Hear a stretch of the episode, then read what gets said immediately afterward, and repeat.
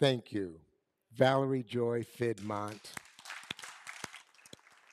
Resurrect me, Lord, this day as I die to my old way, my old way which no longer serves, that which would hold me back, that would keep me operating in smallness. Resurrect me out of that so that I may rise up and do what I am called to do, which is to be the living presence here and now doing God's work. Resurrect me. Thank you for that.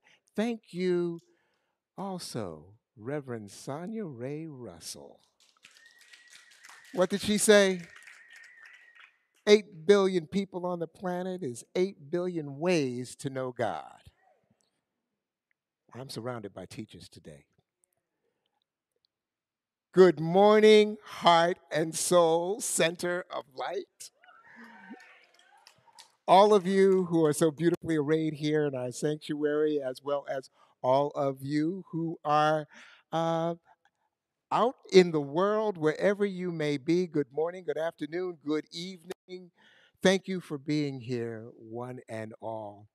Um, it has been a while since I have actually been in the front of the room. I, and and and it's understandable because with the advent of the global pandemic, we needed to put in place um, a way to continue our gathering, although we weren't allowed to assemble physically in a room like this. And so I was part of a very small team to put together a live streaming uh, function for our church. And over the past, I don't know, feels like two, two and a half years, we have been perfecting that. And I'm so pleased to say that that perfection has also yielded some help. So I am grateful for for Pam, for Kiki, for all of those who are who, who are making me somewhat irrelevant to be up in the audio visual circle so that I can be down here. I didn't really go to ministerial school so I could learn how to live stream. So um, I'm I'm really grateful to be here this morning, uh, and I I have to confess uh, I'm about a week late.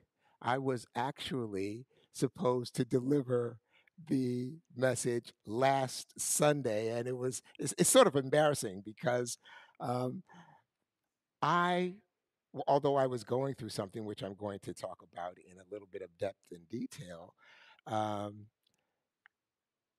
I actually.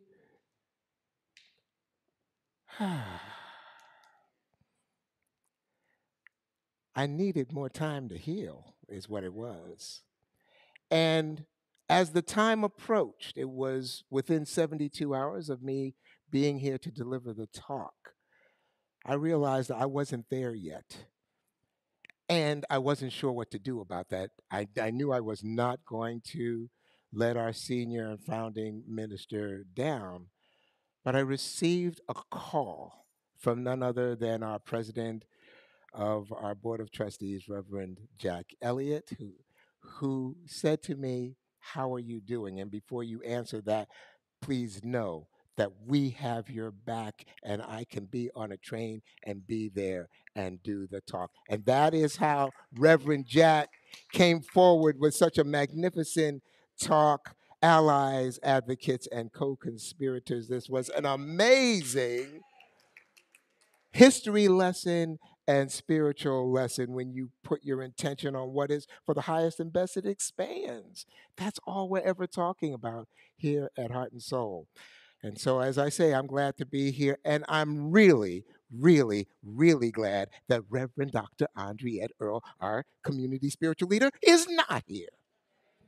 She's on vacation, and I am exceedingly glad that she is because, as somebody who is behind the scenes with her, I see how much she pours of herself every day from dawn until dusk. She is working on thinking about, communicating about heart and soul center of light, and we don't need a minister, a senior minister, who is going to be burned out to a frazzle. So we absolutely support her getting that rest, but I have to warn you when she returns, we're probably going to have to put seatbelts on these chairs because she's going to be coming back with such renewed energy, such focus that uh, we want you to be able to retain your seats. And well, we'll work it out. Yes, indeed. So, as for myself, I have been on, well, what else? An adventure in faith. Thank you. Y'all know, y'all been paying attention. An adventure of faith or adventures in faith is what our theme is for 2023 Adventures in Faith, trusting divine guidance. Now, if you've been around Heart and Soul for the last year, well, since January, then you'll recognize this as being our um, theme for 2023 and every Sunday. Dr. Andriette trots this out. You see this slide. She makes a point of saying adventures in faith, trusting divine guidance. We are on an adventure in faith. We are trusting divine over and over again because she's the kind of teacher who understands that a certain amount of repetition causes something to be embedded in memory. Now, the the, the adventure of faith that I've been on has called me this morning to want to also add a little more depth to this idea of an adventure in faith because what I need you to know is that adventures in faith, trusting divine guidance, that is not just a slick marketing slogan that Dr. Andriette or the ecclesiastical team, myself, Reverend Jack and, and Dr. Andriette came up with, as we do every single year. In uh, the last quarter of the year, we actually come together and vision. Visioning is a process where we ask God, what is your divine vision for the theme of Heart and Soul Center of Light in the next year? And in our visioning um, process, that's what came through adventures in faith, trusting divine guidance. And so we had to come up to speed like, what does that mean? And in all of our trotting it out, it's important to really focus, I think, on this word adventure because it can be a little bit slippery. It can be easily confused with another derivative word that is a venture. There's a difference between a venture and an adventure in faith.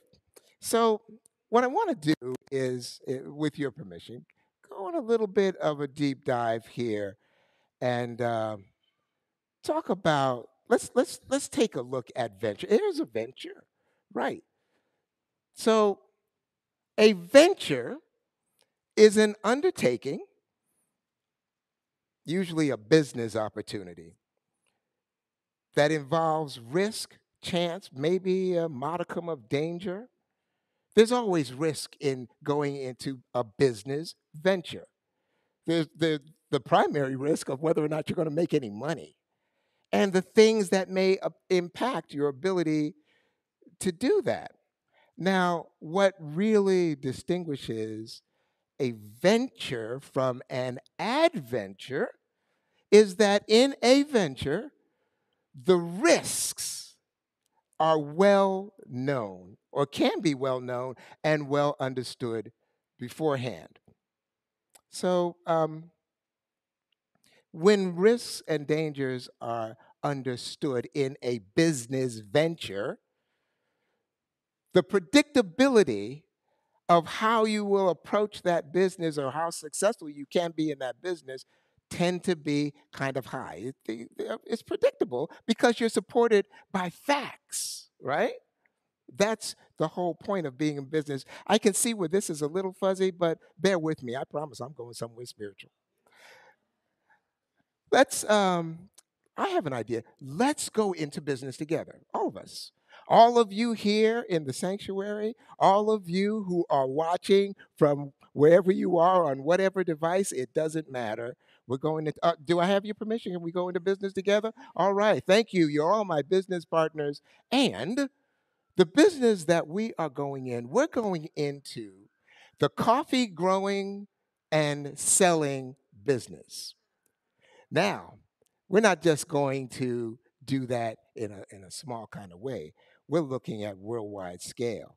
So, what we're going to do is we're going to grow coffee in Brazil. And once that coffee grows up into uh, a state where it can be harvested, we're going to sell those beans to coffee roasters everywhere, up in Seattle, in Paris, in Brussels, wherever people need coffee beans to roast, we're going to be the supplier. Is that all right? All right, we're going to make a, uh, some money on this. And it's important to know that in order to be successful in our business, we got to know certainly one thing we got to know how much we're going to sell the coffee for. Now, here's the thing coffee is already selling for a price today. But the price that we're going to sell our coffee for can't be today's price because on today, Sunday, September 10th, 2023, we don't have no coffee. We've got people somewhere down in Brazil who are taking little coffee beans and sticking them in the ground. And it's going to take six months for those plants to raise up to maturity so that we can have some beans to sell. So we need to figure out the price of coffee not for today, but for six months from now. Speculation, exactly right. We need to know how much to charge for coffee. So remember, I said in a business venture, there are risks that can be well known. People who make a business of knowing risks are sometimes called business analysts. And they're looking at your business to see, okay, where are the possibilities of making money or going south? Can, uh, can we bring up the coffee slide so that we can see what risk there possibly could be in our coffee business? Well, there could be a risk in terms of weather or climate, right? Is it going to rain too much? not rain enough? Is it going to be too hot, too cold? Is that going to impact our little coffee acreage in Brazil where we're trying to grow the beans? And what about the uh, stability of the government in Brazil? What's going on down there? Are, are they on the verge of perhaps some kind of military or political coup that can upset the way they do business and impact our ability to make a profit or, or, mess with our supply chains in some way? Is there a possibility that there could be a regional conflict, if not in Brazil, then nearby, that would somehow bump into our ability to do this business, to raise the coffee? What about labor problems? Now, because we are spiritual people, we know that we are going to be fair to our laborers. We're going to pay them well. We're going to treat them well. But they've been around for a while, for years and years, maybe unfilled promises. Maybe they've been treated badly. Maybe they've been cheated. And for all we know, they may be gearing up for a labor action that happens at harvest time. That will interfere with our business. These are risks and knowable facts, along with case, I'm sorry, crop histories regarding coffee. What has the growing of coffee looked like from year to year over time? That also informs us with more facts that tell us about this business. Y'all with me so far? Okay, it's important because you're partners. We're in this together. So um, I need to contrast this idea of a business venture with an adventure. If we could show the adventure slide, because it's important to understand the difference between the two. So an adventure is fundamentally different. It's actually the, the root word. Uh, venture is the derivative of adventure, as you might imagine.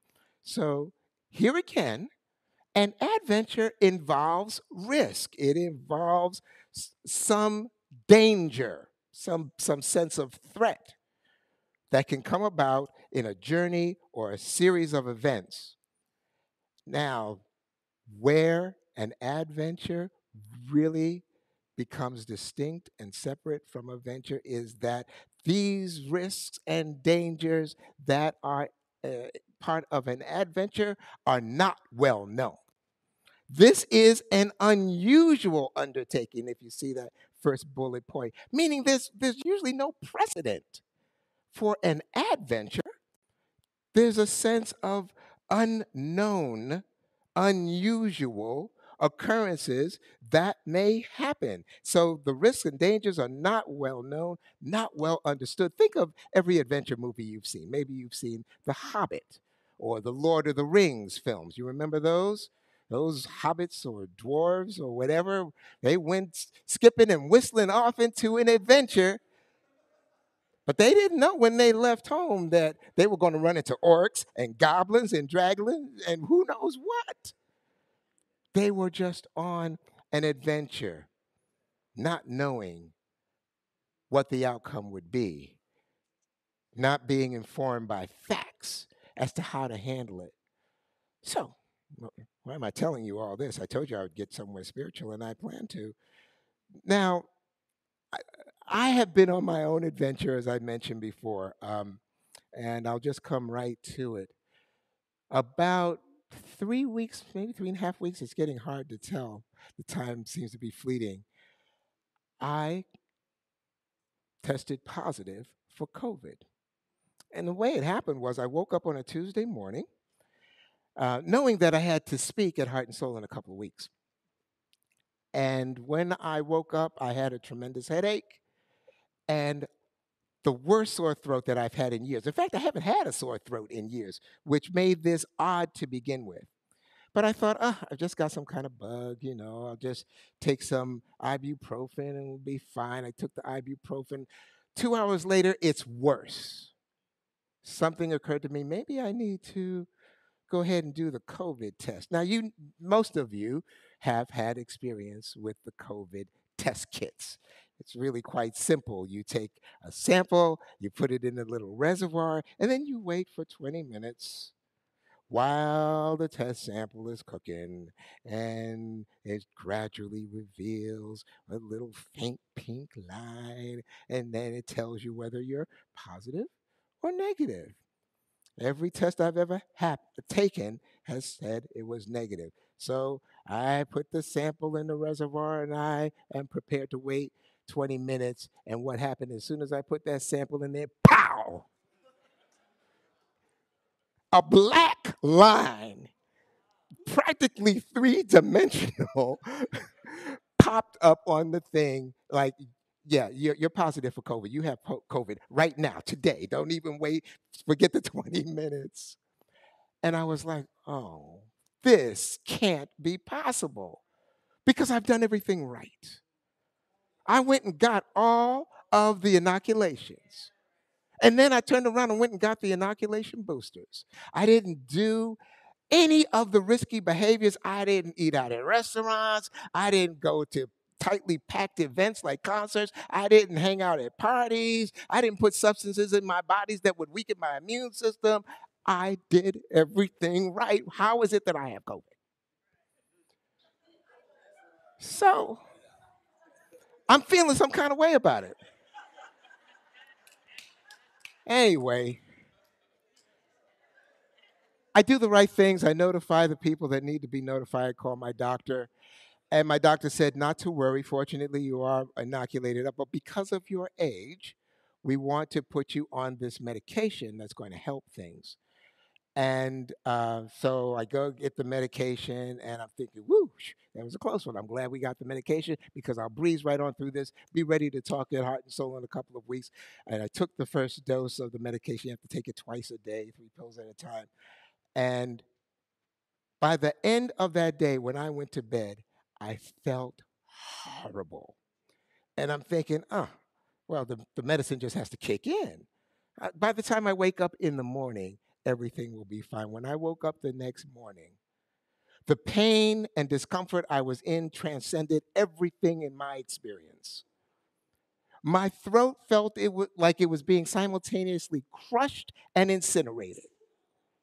I also had lost overnight the ability to swallow. So that meant I couldn't eat. I mean, it wasn't like I didn't want to swallow because it hurt. My, yeah, my throat hurt. I could not, whatever the reflex is that gives you that ability, I couldn't do it. So now I've got problems. I can't eat. I can't even manage the saliva in my mouth. Too much information, I know. But this is now a problem. So I'm going, well, I, you know, I'm, I'm going to take the next dosage of the medication. I take it. And then it's like it fell off a cliff with how bad I felt. Something told me, because I'm isolating and I'm getting weaker, go look up this medicine. Make sure you're not overlooking something. Are you taking too much? Are you, uh, looks like you're following the directions. I went online and looked up the medicine, and the medicine says if you are experiencing painful, sustained pain, constriction of the throat, problems breathing, and an inability to swallow, stop taking this stuff immediately. Turns out I'm having an adverse reaction to the medicine, and it's practically killing me. So I let I, I stopped taking it, obviously, because the next step was hospitalization. We don't want that. And as the hours are going by and I'm going through the next couple of days, the effects of the toxicity of the medication are wearing off. And I'm feeling somewhat better. I'm regaining the ability to swallow and I'm able to eat something. However, I'm also now starting to feel what COVID really feels like. I wasn't feeling COVID before. I'm feeling medicine poison or whatever. So I happen to live with the best wife in the world. All, all due respect to wives everywhere, just that my wife is best for me. Yeah. My wife Betty took such excellent care of me. And we're isolated in separate rooms. And when she is checking on me, she comes into my room kind of dressed like an astronaut. You know, she's, she's like, Do you need anything? And I'm like, I didn't need anything because I, I, I didn't have an appetite, but I think I needed to talk. So I told her, actually, I kind of dumped on her all of the anger and disappointment and sadness that I had about this major inconvenience of having COVID. So I did everything right. I took the inoculations. I the inoculation boosters. I didn't do any risky behaviors. And she listened patiently because that's how she is. And after I was completely spent in telling the story, because you have to understand, I was in the story. You know what? Do we have the slide of the little fella? Yeah, that's me. That's my photograph. That's where I was while I'm telling Betty how terrible it is. Why has this happened to me? I don't deserve it. Something's wrong with the whole universe. And so Betty, after listening, there was sort of this moment of silence, and I'm sort of like stewing in it. And, and she says, Okay, so let's review. You got the inoculations, you got the inoculation boosters, you did everything that you were supposed to. I say, yeah, I sure did. I, And she paused and she said, and I quote, and what about your spiritual boosters?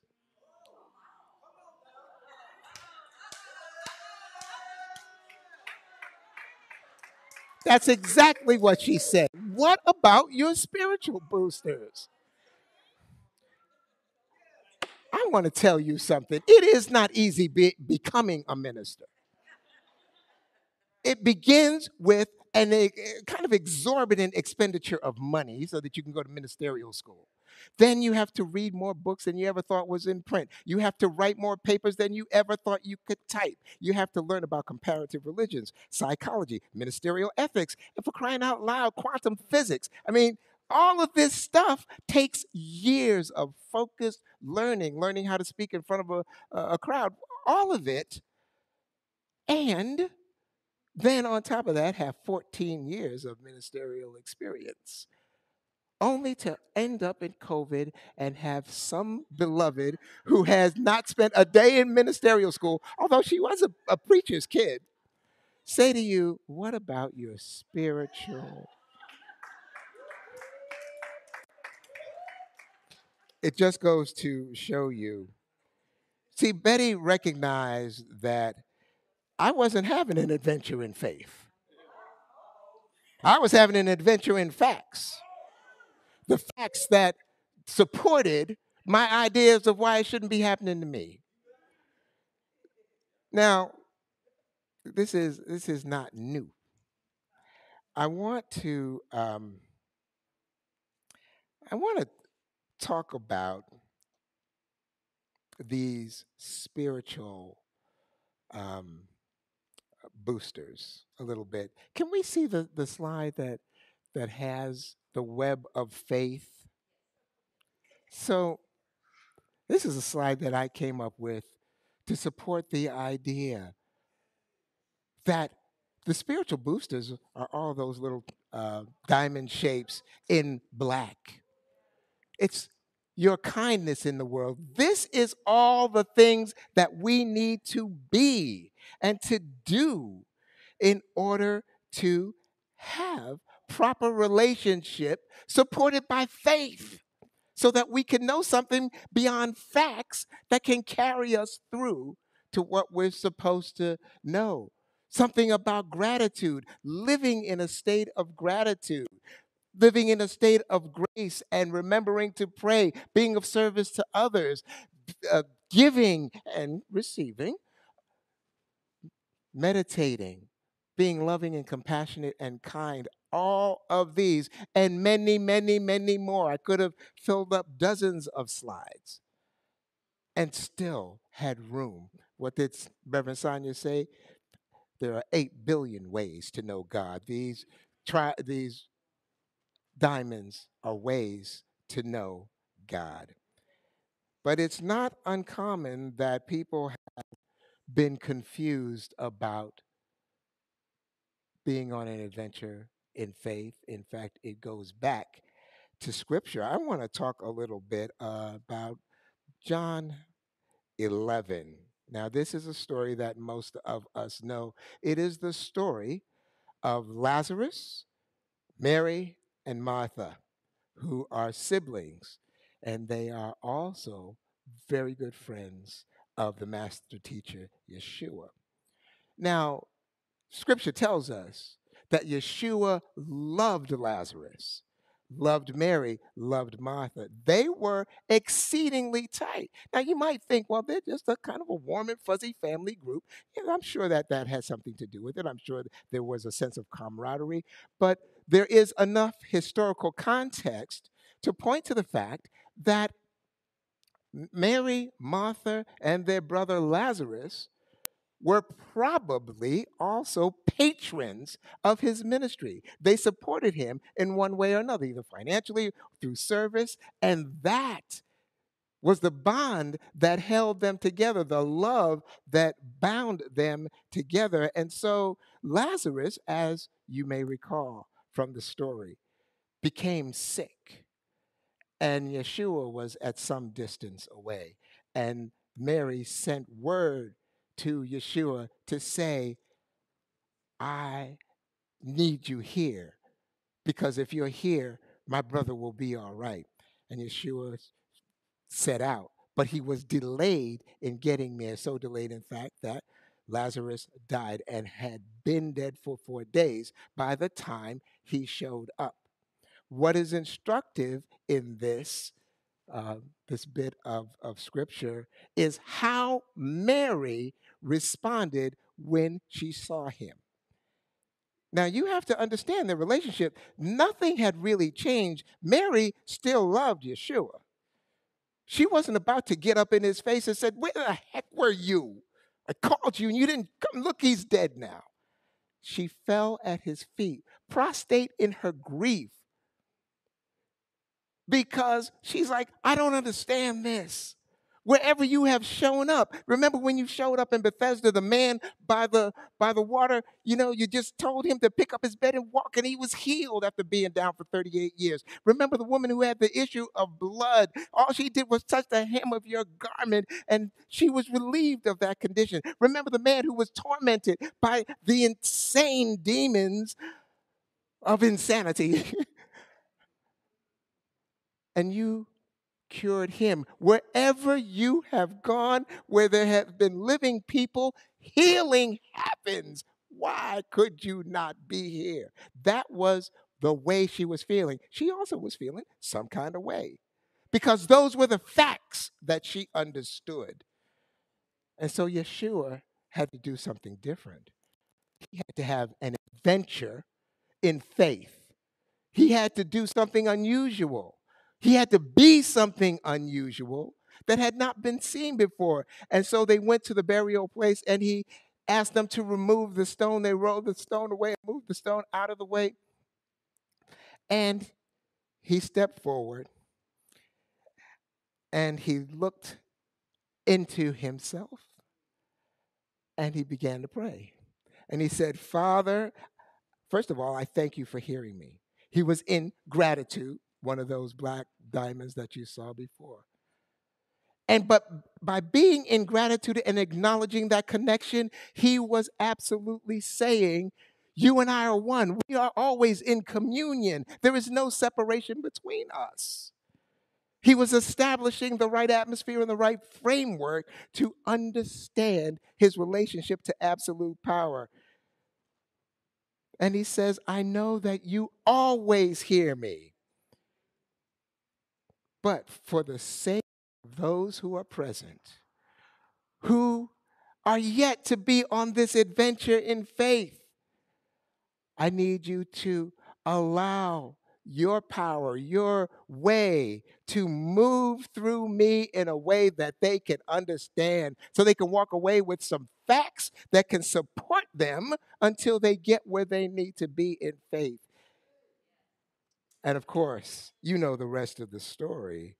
He called forth Lazarus, and Lazarus came out wrapped in burial clothes. Now, it doesn't matter to me whether you believe that literal story or not.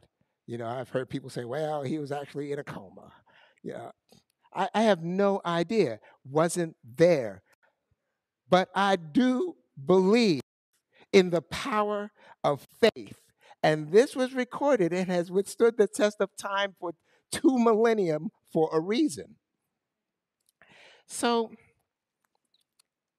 this faith is a state of, of, of being brought about by remembering our relationship with God. And what else do I want to tell you about that? The spiritual boosters that I shared, they're not distractions from your normal living. They're supposed to be part of your normal living.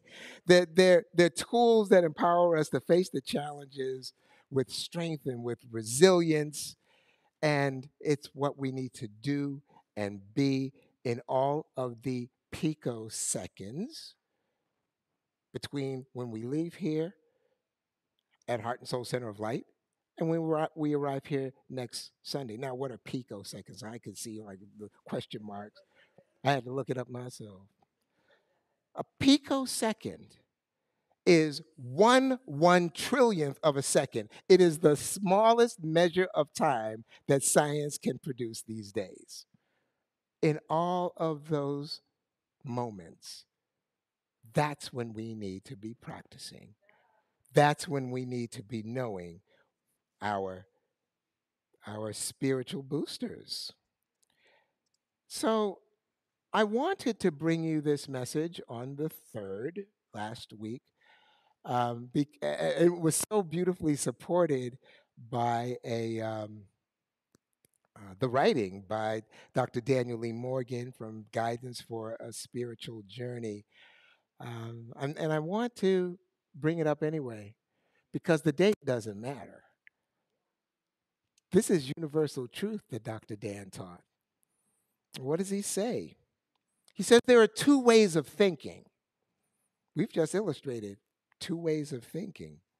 One calls for the directional method, right? Thinking through facts and figures, being informed ahead of time. And the other requires us to be still and know that I am God. When we are still, we are receptive to being in faith. Uh oh. I hope that ain't the hook coming to get me. I, I'm going to wrap it up here relatively shortly, but this one way of being rationalistic using symbols, facts, ideas, established laws to guide our thinking processes. That's what we were on in our coffee venture or anything that can be supported by facts. But the other, an adventure, is intuitional. It's spiritual to a high degree, using faith, love, and meditation as guides. If you're not meditating, please start. There are lots of ways. In fact, it's really hard to get meditation wrong. Learn a method that supports you. I also want to um, lift up something that Ernest Holmes said. He basically says the same thing.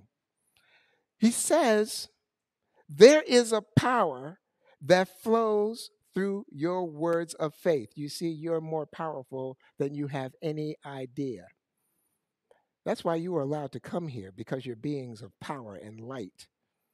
And the greatest adventure of your life resides in your conscious use of this power. You've been given agency by the divine. Faith is a great adventure. That's what Dr. Dan wrote a stimulating pursuit, a worthwhile attempt to utilize the higher laws of your being for definite purposes. You matter to God. That's what Ernest Holmes said, Dr. Dan. It's important to know our relationship to the divine. And it's still even more supported by scripture the importance of faith because Yeshua kind of admonishes us in Matthew 17, where he says, You know, I'm telling you now, if you had the, the faith of a grain of a mustard seed, that's not even a mustard seed, that's a grain of a mustard seed. You can say to this mountain, Get on over to there, and it will go. It may sound like hyperbole. It's not, because God's power knows no limit. We are here to practice, to evolve, to get to the point where we can do this. However, here's the real thing we have to be willing. We have to be willing to to know the truth about our relationship with God and to have faith and to establish that communication, just like when Yeshua said, Father, I know you hear me always. We need to be able to say, I know you are with me, and that this thing that I'm moving through right now, you got this. I'm supported. Oh, yesterday, as I'm sure many of you know, our girl, Coco Gauff, won the New York Open at 19 years old. And in front of 50,000 people in that stadium and countless millions worldwide, when she won, what did she do? She fell down and prayed right there. I was no more good. When the commentators asked her, what was she doing? What was that all about? She said something I never would have expected from a 19 year old. She said, I never pray for results. She said, I pray that I show up fully as me, fully supported, and let God do the rest. And once again, Coco was able to turn herself over. Coco, Yeshua, anyone who is willing, all they have to do is say to the Lord, Use me. Use me, oh God. I stand for you, and here I will abide until you show me all that I must do.